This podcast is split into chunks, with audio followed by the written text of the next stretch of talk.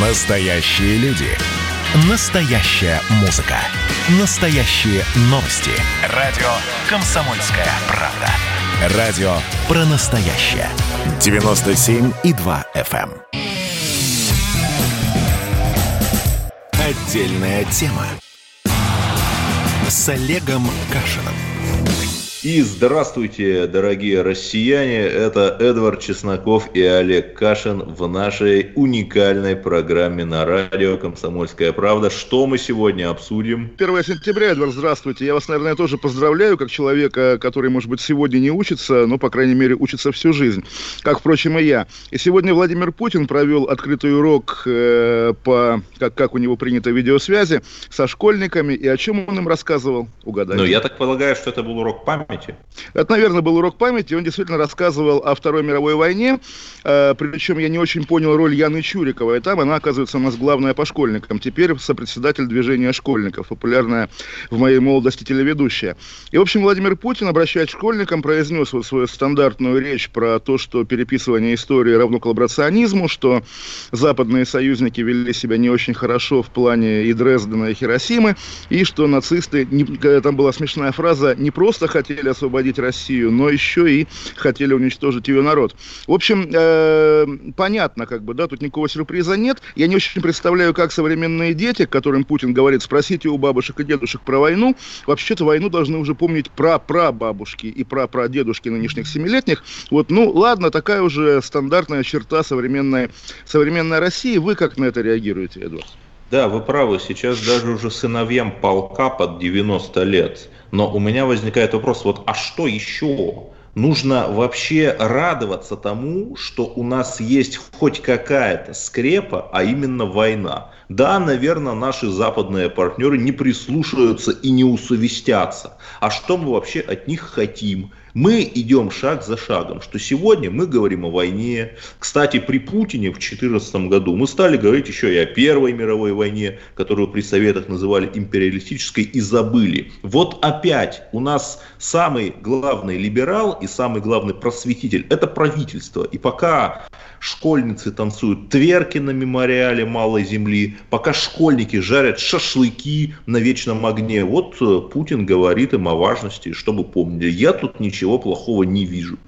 Ну, про Первую мировую, по-моему, вы преувеличили в том смысле, что да, к столетию они пытались говорить, обнаружили, что говорить не умеют, и весь инструментарий речевой, там, не знаю, символический, весь привязан к Великой Отечественной Советской, поэтому, собственно, так и не смогли ее инкорпорировать в народную память. А так, да, действительно, единственная скрепа, и это как раз грустно, тем более, что даже по цифрам Вторая мировая война была первая, наверняка будет третья, в общем, а у нас вторая основа всего. И я понимаю, действительно представляю, что даже, ну, вот как в, э, вы, наверное, не застали, но в моем уже детстве, да, когда говорили о гражданской войне, о Великой Октябрьской социалистической революции, это воспринималось как нечто абсолютно такое и далекое, и бессмысленное, и не имеющее как бы никакой привязки к нашей реальности.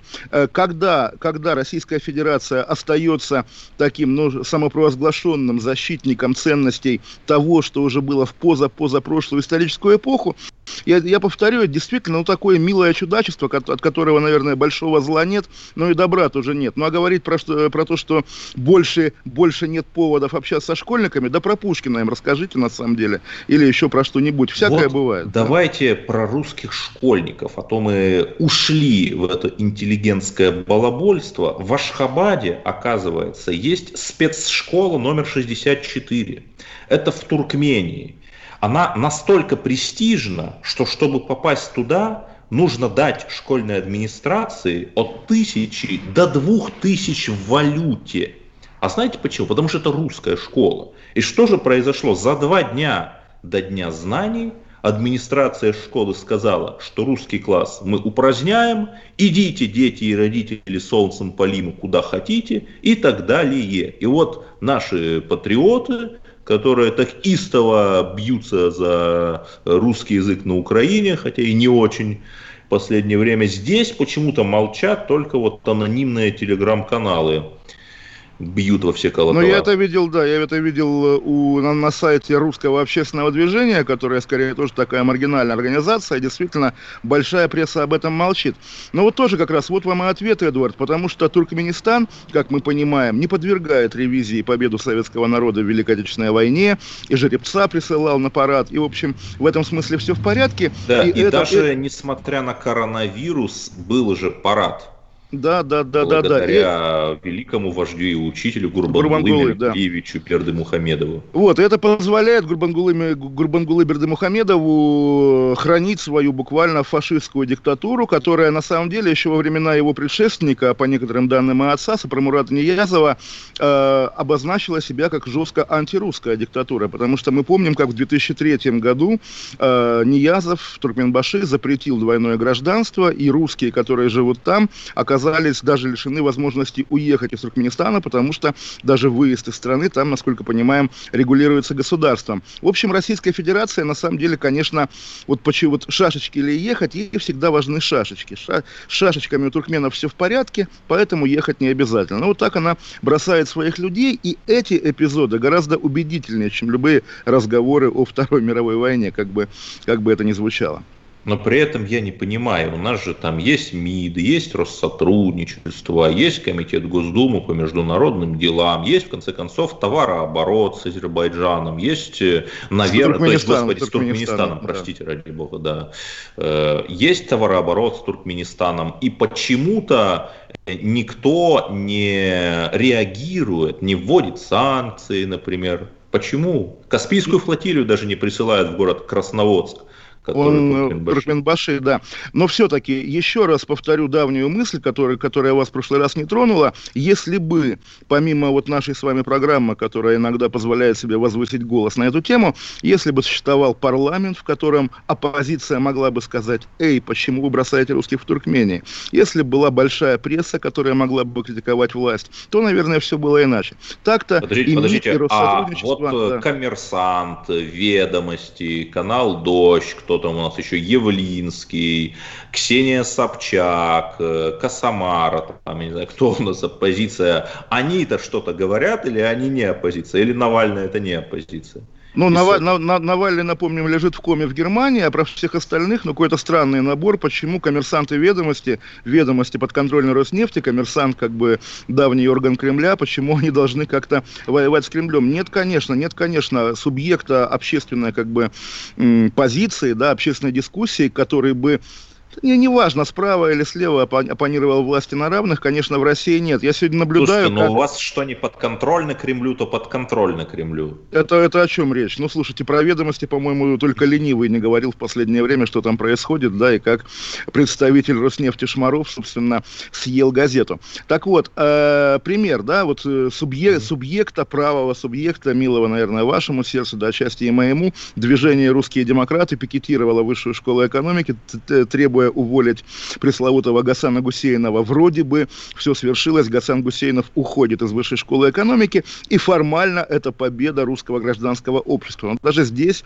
очевидно, есть какой-то элемент издевательства, потому что Гусейнова уволили не за его, там, не знаю, несостоятельность профессиональную и не за русофобию даже, а просто, что называется, в рамках очередной зачистки высшей школы экономики от каких-то неправильных преподавателей. Ну, в общем, что, как, как Артемию Лебедеву дали медаль не за то, что он действительно в важнейшая фигура для формирования эстетических, эстетического облика поколения, да, а за то, что он снимался в каких-то пропагандистских роликах. Ну, вот примерно здесь то же самое. Вот как бы, что называется, наказывают не за то, поощряют не за то, но нам предлагают относиться к этому как к такой, ну, условной справедливости.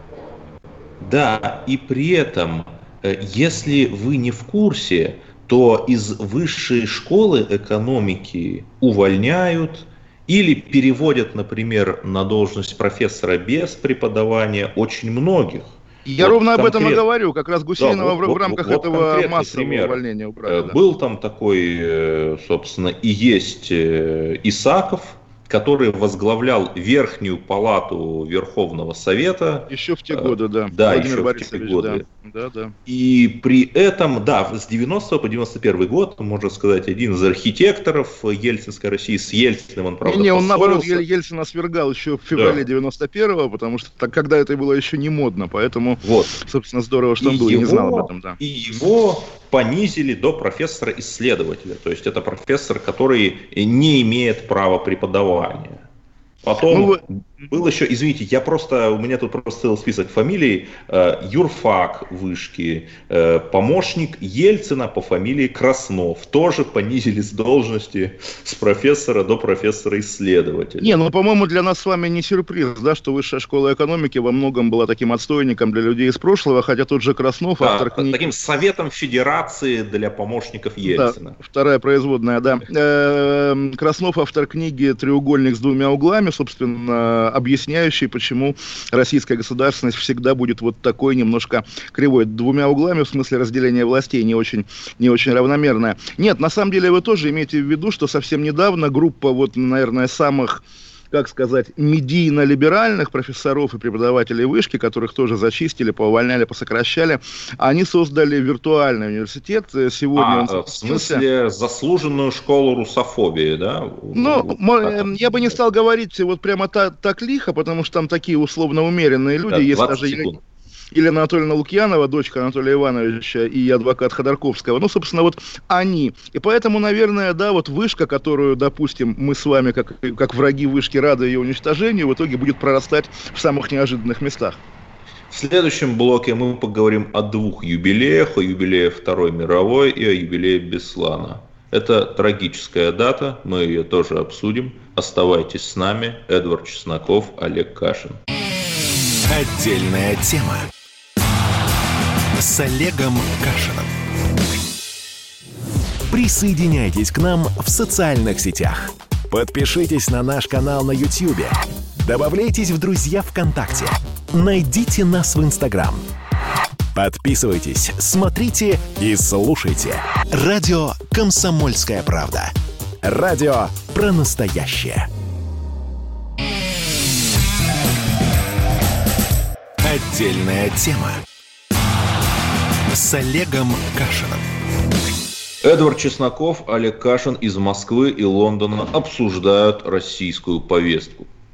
Российская повестка иногда очень сильно привязана к календарю. Мы уже говорили о том, что Владимир Путин сегодня проводил открытый урок в школах онлайн, посвященный Второй мировой войне. И напомню, что этой весной, когда возникла идея, реализованная в итоге идея э, ввести новый праздник, 3 сентября, день окончания Второй мировой войны, многие говорили о том, что это попытка заглушить память о Беслане. Каждый год, я фиксирую это всегда, люди удивляются, почему 1 сентября никто не вспоминает о Беслане, день захвата. Но действительно действительно третьего обычно такая памятная дата. Вот не знаю, Эдвард, вы были, сколько вам было лет и где вы были в этот день? Вы помните 1 сентября 4 я года? Я помню, я в этот день поступал, был мой первый день, я поступил в литературный институт. День был, конечно, счастливый, я жил тогда на квартире в Люберецком районе, там не было ни телевизора, ни радио, ни интернета, и я совершенно выпал из повестки. Понимаете, вот власть СМИ. И я помню, я шел на автовокзале на станции Кузьминки, которого сейчас нет, и стояла машина, ВАЗовская восьмерка или девятка, с открытым задним, э, с открытым багажником, из ее задних динамиков шла какая-то новостная программа, где радио, где как раз говорилось о тех событиях, о том, что происходит в Беслане здесь и сейчас, и люди останавливались, и собралась довольно огромная толпа, чтобы просто слушать его, вот я чувствовал вот этот вот страх. Я помню это, а вы что помните? Ну, я как раз тоже вот э, удивительно, как, как оседают события в памяти. Вот есть такой островок Беслана в, в океане прошлого, который мы более-менее помним. А я все-таки пытаюсь вспомнить август четвертого года, который был на самом деле безумно жуткий. Вы, не знаю, помните или нет, два падения самолетов, два подрыва самолетов в Ростовской и Тульской области. Да, за взятку ездил... 200 долларов, по-моему. Да, да, да. Ну, более, более это я как раз ездил ездил на опознание в Ростовскую область и обратно улетал, у меня была ошибка в билете, две опечатки в фамилии, нельзя лететь. И ладно, даже не 200 долларов, а за шоколадку я переоформил билет, именно, что называется, в полевых условиях, и подумал, вот, наверное, так, так же эти женщины, которые взрывали самолет, также, наверное, как-то поступили. Потом был взрыв в Москве на Рижской, и тоже была, опять же, жуткая, как бы, фотография, я помню, оторванная голова этой женщины, которая, соответственно, подорвалась на первых полосах газет, была фотография этой головы тогда еще было так можно. И, собственно, 1 сентября 2004 года меня застало в какой-то из московских больниц, где я общался с пострадавшими. Я помню мужика, тоже такой, ну, что называется, подростковый комизм, наверное, да, когда у мужика в ягодицу воткнута гайка из этой бомбы, да, ну, собственно, вот бомба с осколками, начиненная гайками, и она передавила какую-то артерию, если эту гайку вытащить, то, соответственно, истечет кровью и умрет. И вот он такой жизнерадостный, веселый мужик, смеется, об этом рассказывает. И вот как раз в этой больнице больнице я получаю смс от коллеги с НТВ, что в Осетии Дубровка, вот дословно помню, и подумал, ну, Осетия, Кавказ, да, даже если там захват театра, я не знаю. Ну, из серии там речь. каждую неделю Там каждый случается. день такое там что-то. И, да, например, был. Да, да, да, конечно, конечно, Нальчик там и так далее. И м, чтобы, вот опять же, это, это не какое-то там, не знаю, пренебрежение регионами, не какой-то фашизм, тем более, нет. Просто, да, Россия москвоцентричная, мы понимаем прекрасно, что захват от школы где-то там далеко, чтобы он стал как бы, чтобы люди его прочувствовали, надо было понять, что это такое. И это случилось не в первые часы 1 сентября, поэтому тоже из песни слова не выкинешь, как говорится. А мне довелось побывать в Беслане на мемориале памяти. Там такой народный мемориал. Вы знаете, там действительно Конечно. страшно. Там Над действительно страшно. Местом над этим местом не поют птицы. Реально не поют. Угу. Над этим местом не чувствуется ветерок. Там стоят цветы, свечи, пластиковые стаканчики с водой. Они всегда полны водой. Потому что дети, которые дети там оставались, пить, они очень хотели пить. Им да. приходилось пить мочу, чтобы выжить. Угу. И, И это такая невыразимая боль, что вот это реально страшно.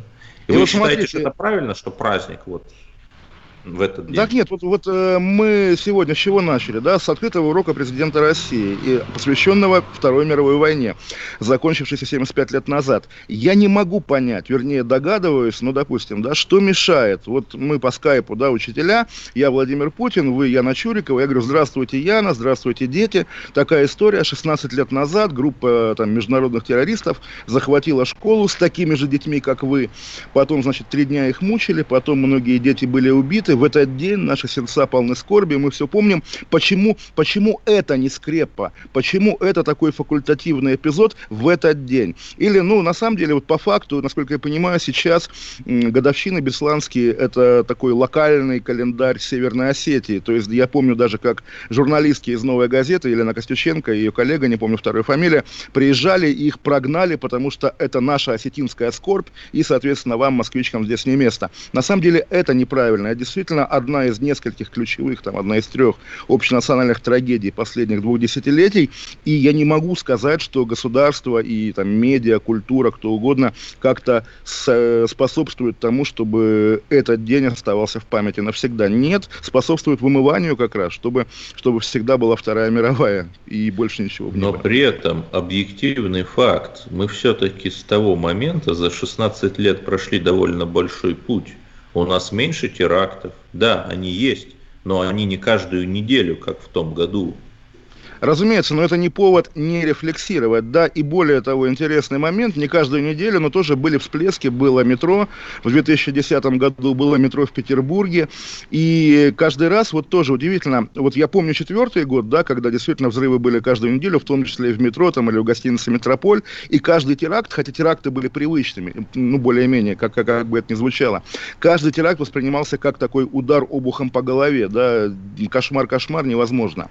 В 2010 году, когда действительно среди ясного неба взорвал, взорвалось метро, почему-то не было такого. То есть, наверное, как-то и власть научилась подавать такого рода сюжеты, как, ну, что называется, бывало и хуже или еще что-то. Понятно, что здесь есть всегда простор для манипуляции, никакой здесь ни конспирологии, ничего нет. Ну, как э, в новостях дают обычно, как мы не раз обсуждали, слово «хлопок» вместо слова «взрыв», не, принято не нагнетать, да, и там нету, по-моему, даже ни мемориальных табличек на взорванных станциях метро, нету годовщин. Вы помните, помните, когда были взрывы, да, какого числа? Я не помню, например, где-то в марте, в апреле. Ну, на Автозаводской, кстати, есть мемориальная А это четвертый год, значит, четвертый да, год, четвертый да. год. Четвертый год. Четвертый год это как бы давно, это миллион лет назад, тоже в четвертом же году э, взорвали Ахмата Кадырова, и При тоже этом, это воспринималось... вот вы, как- вы как считаете, вот эту школу в Беслане, ее нужно музеифицировать? Потому что сейчас там, по сути, просто развалины. Ну вот законсервировать, как э, какие-то другие памятники. Нет, но ну, чтобы она с- сохранялась вот в этом полуразрушенном виде, как мемориал, да, конечно. Сносить, строить на ее месте музей, нет, я бы оставил, конечно, эти руины, безусловно. Нет, ну, можно просто построить рядом в такой скромной архитектуре малозаметный такой музейный комплекс Ну, мемориальный. не знаю, накрыть ее стеклянным колпаком, Ну, чтобы да. там, не знаю, не разрушалась. Ну, есть, опять же, мировая культура сохранения такого рода, такого рода мест, но также мы прекрасно понимаем, что отношение современной России, даже не власти, всей России, общества, там, бизнесменов, кого угодно, к таким объектам материального наследия, оно, в общем, довольно, довольно сл- сложное. И представить себе, что, да, завтра эту школу сносят и ставят на ее месте, допустим, памятник или часовню, я могу. Это, конечно, будет неправильно, будет Или какую-нибудь хор- хорошколу от одного зеленого банка, да, понимаете? Ну, я, я, я понимаю, но я думаю, что до этого не дойдет, потому что представить, чтобы дети 1 сентября приходили, приходили в это место. Кстати говоря, вот я не знаю, как сейчас, но вот меня поражало в свое время, когда я приезжал туда пару раз, уже после теракта, э, обилие вот тех пресловутых э, виноводочных заводов именно в окрестностях Беслана и в самом Беслане. То есть все тогдашние марки водки, я думаю, несуществующие ныне, там, салют золотоглавая какая-нибудь, производились там. Это была какая-то столица такого вот сомнительного, спорного, дешевого алкоголя.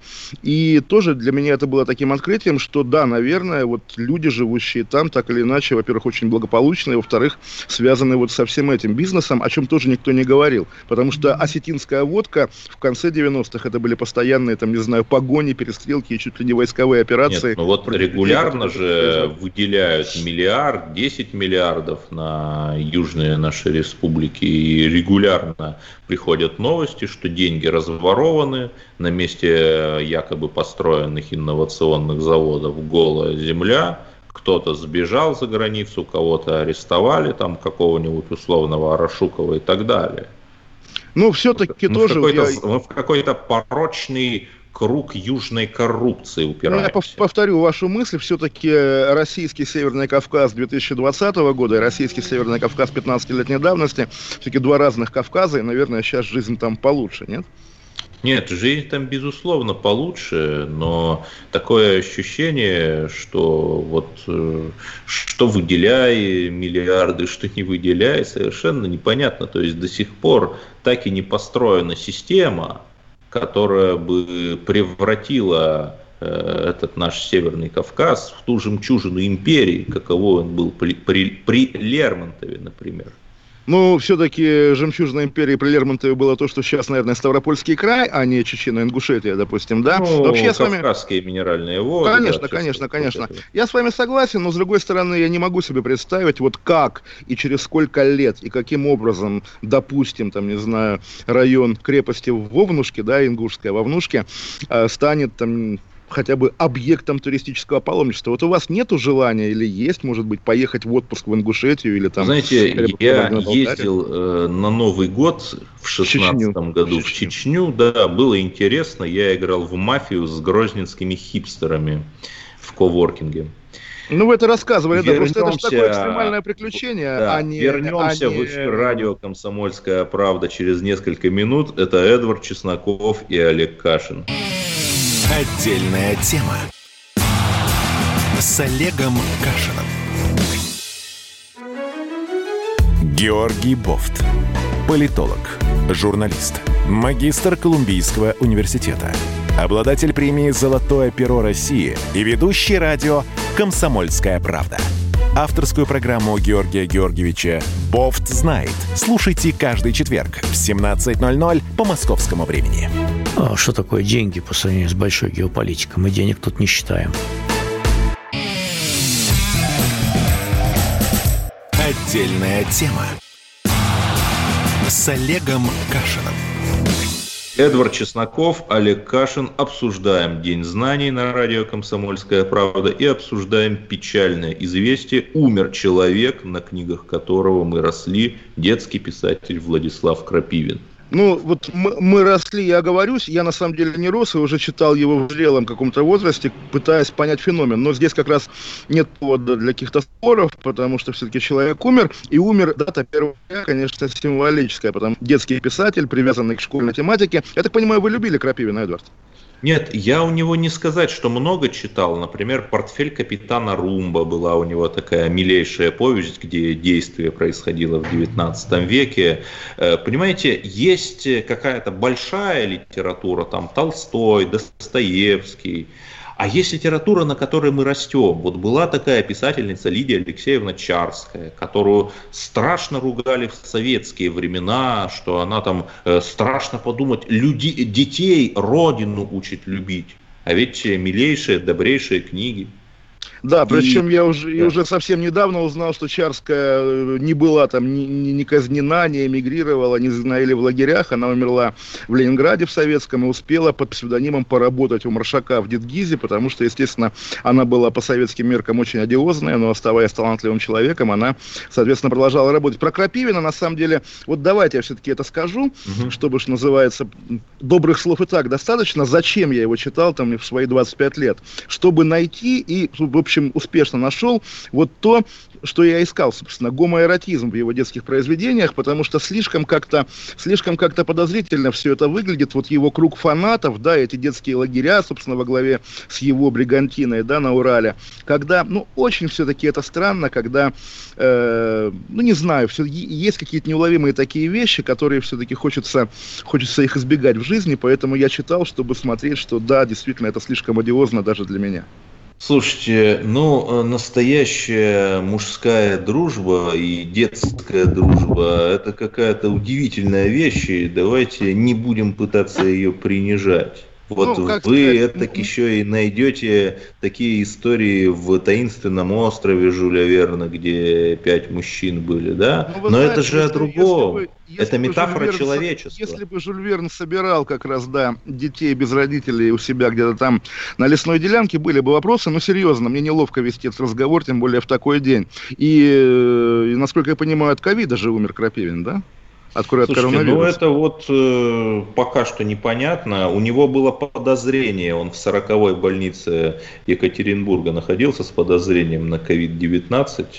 Вот. Но при этом он, э, вот у нас говорят, там, ах, там писатель забыт, никому не нужен, но при этом он был лауреатом и премии Ленинского комсомола, и премии президента Российской Федерации в 2014 году ему вручили. Да, разумеется. Ну, собственно, как сказать, это вот когда говорят культовый, да, э, имеют в виду почему-то нечто, что имеет значение для всех. Мне кажется, что культовый как раз тот, кто является предметом культа для какой-то части общества. И да, либо люди не знают о Крапивине, либо люди его безумные фанаты. Я тоже наблюдаю по реакции своих каких-то знакомых, которые делятся на, не на тех, кто там, не знаю, его ругает или хвалит, а на тех, кто от него в восторге, и на тех, кто его не знает. это как раз удивительный феномен. Я думаю, не каждый популярный или непопулярный писатель вот по такому критерию разделя, разделяет Хорошо, но вот мы смотрим, а кто, например, там из русских писателей там, поддержал Россию, Крым, кто из русских писателей за русских? А, ну, Захар кроме Прилепин, того... конечно, да, но он не за русских, да, он Прилепин, за советских. Шаргунов, да, за советских. Но за советских. вот после этого, э, после этого прекрасного списка у меня как-то даже никто не приходит на память. Как нам обустроить русскую литературу? А очень просто, Эдвард, на самом деле не обустроить просто, а объяснить просто, когда все вот эти заявления деятелей искусства, между прочим, великий писатель Валентин Распутин поддерживал политику Путина в Крыму и на Украине, в последние месяцы своей смерти подписывал добросовестно... Последние по, под, своей жизни. Своей жизни, да, подписывал добросовестно все письма, в том числе довольно дикие, на тему и бандеровцев, и чего там еще тогда было принято писать. Так что в этом смысле все нормально, но когда такие письма сочиняются клерками в администрации президента президента, и писатели обзваниваются. Подпиши, подпиши. Ну ладно. Но я с вами Это согласен. Такие письма должен э, с, э, сочинять клерк уровня Владислава Суркова. Нет, такие письма должен писать дневник писателя Достоевский сам своими руками, но так получилось, что нету неподцензурной лояльной власти площадки, где бы Федор Достоевский мог писать такого рода тексты. Поэтому, да, в итоге все ведет к вырождению, и по умолчанию свободный голос, свободный писатель будет оппозиционным, как бы это, опять же, неприятно вам или мне не было. Так и есть, да. Либо у нас есть те, кто под диктовку, либо те, кто против. Тех, кто да. не под диктовку но, за, но нет, этом, нет такой, нет такой Но при этом на днях со 2 по 6 сентября проходит международная московская книжная ярмарка, и там, естественно, в качестве звезды Дмитрий Львович Быков – презентует какую-то свою книгу, рассказывает, э, как писать стихи в рамках школы писателя, награждает победителей Всероссийского литературного конкурса «Класс» и так далее, и так далее. Но при этом позиция же Быкова известна, и его стишки, ну, э, например, про то, как русскую девочку Лизу в Берлине насиловали, как он вот это вот смакует, да, говорит, что этого не было. При том, что Берлинский суд потом, позже, суд Берлинский, не Басман, э. не Берлинский, постановил, что это был. Вот нет, нет, там, там, там с, дев, с девочкой сложнее, а с Быковым проще, наверное, потому что хорошо, Быков, вот у него такая гражданская позиция. Что вы предлагаете? Не пускать Быкова на книжную ярмарку, запретить Быкова, выгнать Быкова из России? Быков по факту действительно один из там пяти самых значительных поэтов-прозаиков сегодня живущих в России. Как с этим быть? Как быть с тем, что, да, вот он глыба, он талант, но при этом он не за Путина. Что?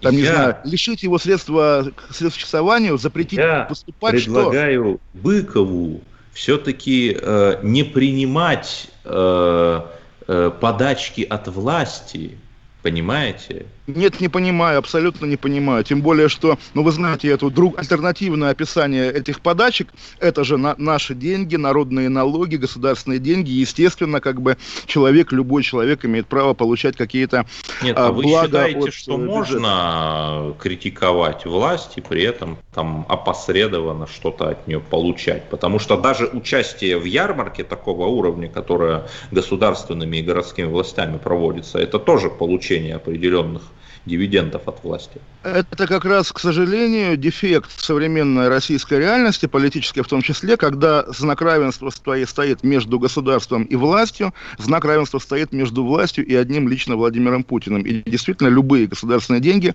воспринимаются как личные деньги каких-то чиновников, что абсолютно неверно по, по всему устройству. Власть отдельно, государство отдельно, власть может меняться, государство остается, страна остается, народ остается. И, в принципе, представить себе, что да, ваша точка зрения торжествует, Быков против, поэтому давайте Быкова не пустим на ярмарку, давайте Быкова не покажем по телевизору, давайте вообще поможемБыкову куда-нибудь уехать навсегда. Ваша точка зрения уже торжествует, Нет, и рано или поздно, я думаю, Призываю помогать ему уехать навсегда, пожалуйста, ну, пусть он живет, пусть он вы работает. Же возму... Вы же возмущаетесь, он да, что он выступает на ярмарке. И за ним да. прислали самолет и это все встало, и это все было на контроле его лечения на самом высоком уровне. Я вот не понимаю такое ощущение, что кто-то с кем-то играет в поддавки. И на самом-то деле это антикремлевская креатура. Не, ну мы, мы, мы, же, мы, мы же не считаем, что Быкова отравила КГБ, да, тогда все-таки. Но так или иначе. Еще раз, хорошая власть, вот в моем представлении, может быть, это вообще прозвучит даже не наивно, а жестоко по отношению к власти. Хорошая власть, та, которая ведет себя так, чтобы нравиться Дмитрию Быкову, Людмиле Улицкой, Захару Прилепину, Сергею Шрагунову, Федору Бондарчуку. Власть должна ориентироваться на своих великих современников. Не делать вид, что эти прикормленные, опять же, люди, которые там на зарплате подписывают письма в поддержку власти, что они основа национальной культуры. Историю в будущем Подождите, все равно будут писать но, но такие, власть как... всегда, особенно в большой стране, будет вынуждена делать такие шаги, например, там как участие в конфликте в Сирии на стороне Асада и так далее, которые априори не понравятся вот тем прекрасным великим современникам. А почему, почему оно априори не понравится как раз? Убедить великих современников, это тоже интересный важный челлендж. Я думаю, я думаю, если бы Владимир Путин потратил там ночь за бутылкой, не знаю, какого-нибудь спиртного с Дмитрием Быковым, объясняя ему, зачем он воюет в Сирии, Быков бы сам с автоматом шел. Я помню Быкова, ну не молодого, там 30-летнего, который очень страдал от того, что его не берут в круг вот этих уважаемых писателей э, этой среды, да, и был таким, скорее, анфантериблем где-то на грани между... А кто там тогда был уважаемым писателем? Там Солженицын, Астафьев, все-таки другого ранга фигуры. Да не сказал бы, поэт Рубинштейн, условно говоря. Солженицын, Астафьев – это какие-то неприходящие величины, и тоже я не могу представить себе, вот там жив Солженицын, активен Солженицын сегодня, и вот эта публика, там, не знаю, с телеканала «Царьград» его кусает за штанины, ах, Солженицын там в архипелаге ГУЛАГе что-то не так написал. Не уложился бы Солженицын в нынешнюю медийно-политическую реальность, и, к сожалению, да, и слава богу, что Путин успел с ним хотя бы подружить, пока это было возможно. Сейчас бы, я думаю, и Путин бы иначе себя по отношению к нему вел. Плохо, плохо, плохо строит свои отношения с интеллигенцией российское государство, и да, в итоге получается, кто такой сегодня лояльный интеллигент? Это певец Лепс, который, там, не знаю, выступая в на... Американском санкционном списке, между прочим, находится. Да, да, да, да, да. Если бы не находился, может быть, и был менее лоялен. Или певица Валерия. Вот. А представить себе, да, чтобы власть находила общий язык даже с Быковым, такого нельзя. Власть спрашивает, сколько у Быкова дивизий, у Быкова дивизий немного, и поэтому Быков для нее либо, либо враг, либо такая незамечаемая величина. Но хоть спасли, действительно, тогда прислали самолет. Я думаю, вы по этому поводу не будете возмущаться. Хуже было бы, если бы умер, извините, конечно. Продолжим этот разговор в следующем блоке. Эдвард Чесноков, Москва, Олег Кашин, Лондон. Оставайтесь на линии. Отдельная тема с Олегом Кашином. Настоящие люди. Настоящая музыка. Настоящие новости. Радио «Комсомольская правда». Радио про настоящее.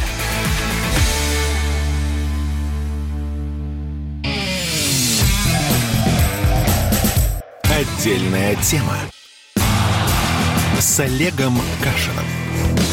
Эфир продолжается. Эдвард Чесноков, Олег Кашин обсуждают русскую культуру.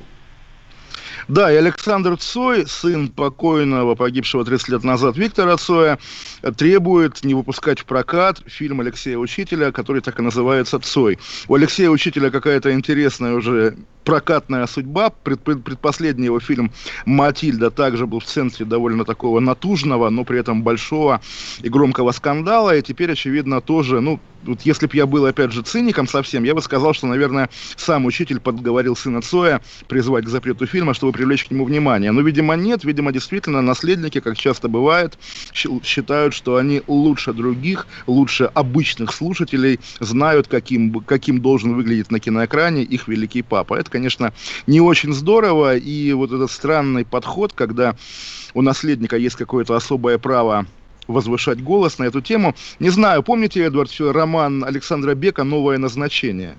Нет, не помню. Это нашумевший э, в годы перестройки роман про металлурга сталинских времен, который был написан Беком в конце 50-х, и, в общем, тогда бы, наверное, стал сенсацией. А в конце 80-х, ну, как-то уже мало кого трогал. А почему он не вышел? Потому что то же самое, среди героев книги был нарком Тевасян, нарком металлургии, цветной металлургии. Вот его дочка, значит, написала в ЦК, что про моего папу написали книжку, и он там предстал не совсем таким, каким он был. Этого оказалось достаточно, чтобы запретили. Да, та, та, такой цыковский подход, как бы, да, родственники считают, что фильм про их там да. дедушку неправильно. Но, ну, да, но поскольку у нас мало кто знает, о чем вообще фильм Цой, поскольку фильм еще не выходил, позволю себе кратко сказать. Значит, Пожалуйста. самого Цоя в фильме нет. Он появляется в одном кадре со спины, причем внимание, поскольку учитель не смог найти актера с подходящей формой головы, так сразу и вспоминается любимая рослибералами черепомерка. Этого Цоя создала нейросеть. То есть, это, то есть это не панорама, это не Пелевин, это вот российская реальность 2020 года. И сюжет о том, что герои собираются в автобусе, который везет гроб Цоя из Юрмалы в Ленинград. Вот. Ну вот и куда в, в, этот, в этот даже не сюжет, а в саму коллизию вокруг фильма вставить сына Цоя. Какое у него право вообще предполагать, что его голос может повлиять на историю про поезд. Я не понимаю. То есть понимаю, конечно, но это, опять же, кривизна нашего нынешнего мировосприятия. Ну, вы знаете, был такой фильм «Спасибо, что живой» про Высоцкого. Ой, да, наследники Там... Высоцкого это, наверное, да. чемпионы по такому зловещему наследованию, когда и песню могут запретить. Ой, да, господи, боже ты мой. И, вы, если вы помните историю про фильм «Срок», в котором я, извините, пел песню «Все идет по плану», они ж добились, наследники Егора Летова, добились снятия фильма с Ютуба, и в итоге он на фестивале на какие-то не попал, потому что я неправильно эту песню спел. Ну так нельзя, это какой-то вообще, какая-то вообще дикость, да.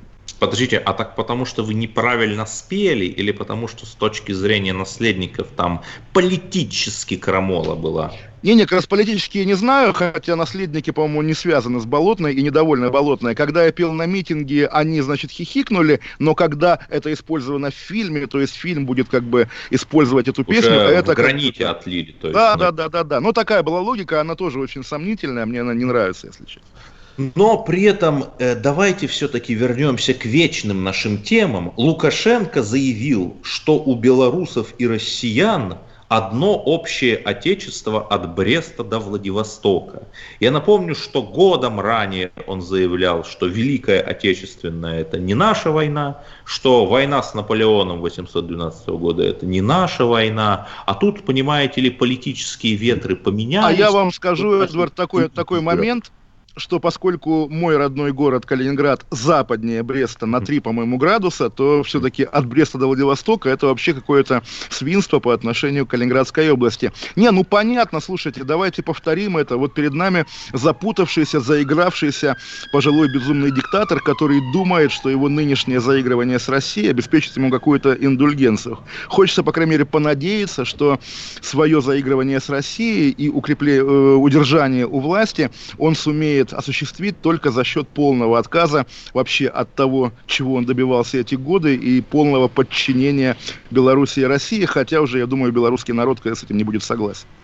Полное подчинение, это, знаете, что-то из серии фантазий для взрослых. Я, я, я, я подумал об этом, да, но фантазии для взрослых у нас есть пример одного ближневосточного президента, угу. который выбрал для себя такую судьбу, и тоже как раз он может сказать спасибо, что жив, живой, хотя суверенитет Сирии, по-моему, сейчас да, вызывает. и как пишут западные СМИ, скажу так деликатно, люди близкие к тому человеку, о котором вы говорите, сейчас скупают апартаменты в башнях в Москве-Сити. То есть простой русский человек апартаменты там за 30-40 миллионов купить не может, а эти простые люди могут. И казалось бы, хочется возмутиться, но когда наша элита скупает апартаменты в Лондоне, да, я, я как раз подумал о, о, о, о, о, Назарбаева. А да, сейчас Назарбаева, мы сами превращаемся в такой Лондон, где уже зарубежная элита, ну, правда, не первых стран, но все равно держит свои активы, вот такая гордость за державу берет, а? Ну, в общем, Лондон для бедных, да. Нет, на самом деле здесь я с вами согласен, но мы помним, да, что первыми начали скупать украинцев в 2014 году, когда оказалось, что вот здесь Азаров живет, да, здесь Янукович, здесь депутат Царев. Ну, как бы такая действительно Россия, родина всех, что называется, людей, которые, у которых нет, которым нет места на своей родине. Но при этом, вот сказали мы про Белоруссию, грозно анонсировали санкции. Э, глава Евросоюза по вопросам иностранных дел Жозеп Боррель еще 14 августа, получается, больше двух недель назад, сказал, мы введем санкции и не признаем выборы. И действительно, вот прошло, прошло уже столько времени, и страшные, убийственные, э, клочья раздирающие санкции против Белоруссии введены, а именно три великих державы, Литва, Латвия, Эстония, запретили Лукашенко и еще 29 белорусским чиновникам въезд в коронавирусную Прибалтику, при том, что Лукашенко в Эстонии никогда не был и никогда там не будет, наверное, уже. А те санкции, которые настоящие, которые анонсированы, которые мы знаем, что могут и активы заморозить, и фирмам, э, госкорпорациям запретить держать счета в западных банках, и 10 миллиардов у Каддафи отнять, вот этих санкций нет. Ну, в общем, пресловутый маршрут Гуанчжоу-Париж, который пролегает через Минск, да, оказывается действительно сильнее. Лукашенко сегодня об этом прямым текстом говорил. И да, это еще один повод обратить внимание на то, насколько и циничен Запад, и прагматичен Запад. И действительно, несмотря на всю риторику, он готов иметь дело и с Лукашенко, если это будет будет в экономических интересах. Все будет хорошо, Эдуард Чесноков, Олег Кашин, Радио «Комсомольская правда», Москва, Лондон. Отдельная тема с Олегом Кашиным.